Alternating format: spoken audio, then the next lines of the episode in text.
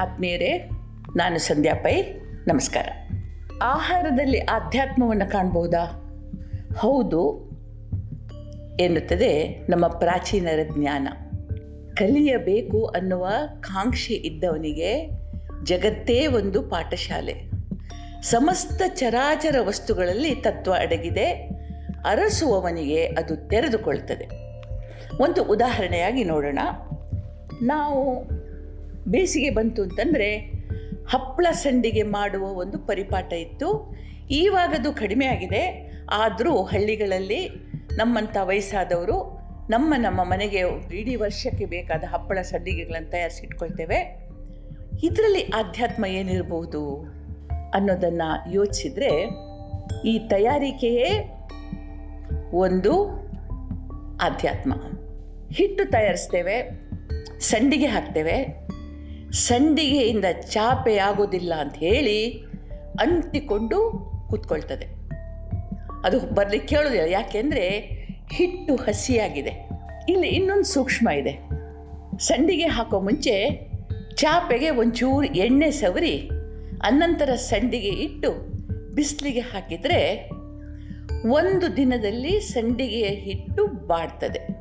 ಎರಡನೇ ದಿನ ಸ್ವಲ್ಪ ಕಷ್ಟದಿಂದ ಮೇಲೇಳುವ ಪ್ರಯತ್ನ ಮಾಡ್ತದೆ.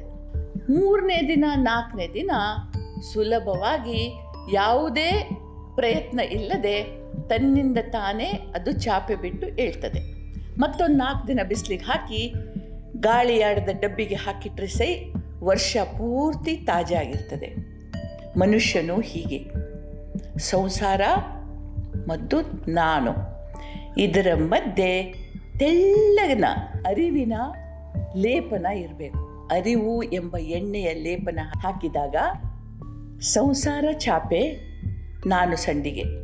ಭಗವನ ಅನುಗ್ರಹಕ್ಕಾಗಿ ಒಡ್ಡಿಕೊಳ್ಬೇಕು. ಅಂದರೆ ಬಿಸಿಲಿಗೆ ಭಗವಂತನ ಅನುಗ್ರಹವನ್ನು ಬಿಸಿಲು ಅಂತಿಟ್ಕೊಳ್ಳೋಣ ಅದಕ್ಕೆ ನಾವು ಒಡ್ಡಿಕೊಳ್ಬೇಕು. ಆಗ ಸಂಸಾರದಲ್ಲಿದ್ದು ಇಲ್ಲದ ಹಾಗೆ ಬದುಕು ನಡೀತದೆ.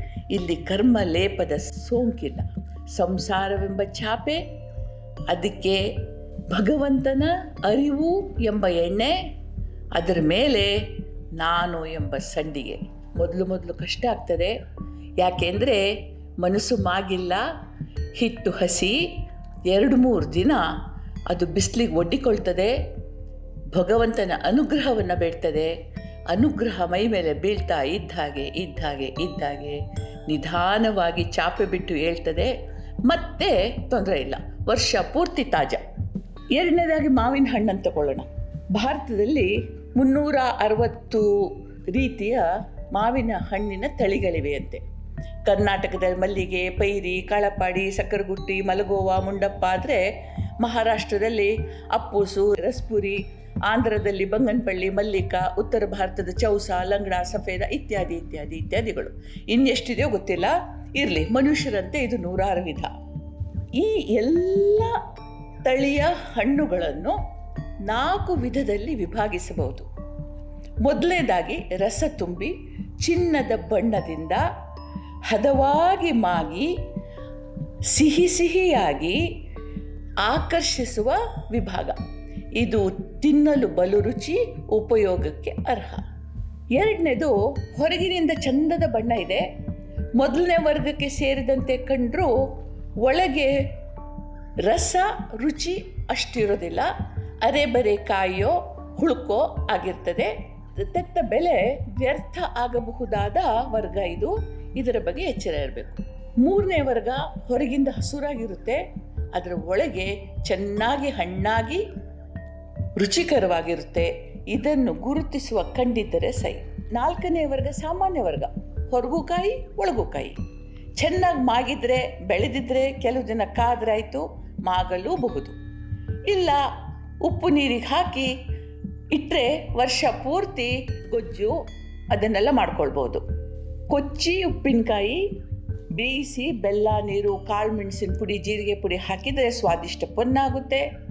ಮಾವಿನಕಾಯಿ ಚಟ್ನಿ, ಚಿತ್ರಾನ್ನ ಹೀಗೆ ಹಲವು ರೀತಿಯಲ್ಲಿ ಇದನ್ನು ಉಪಯೋಗಿಸ್ಲಿಕ್ಕೆ ಬೈತದೆ. ಮನುಷ್ಯರಲ್ಲೂ ಹೀಗೆ.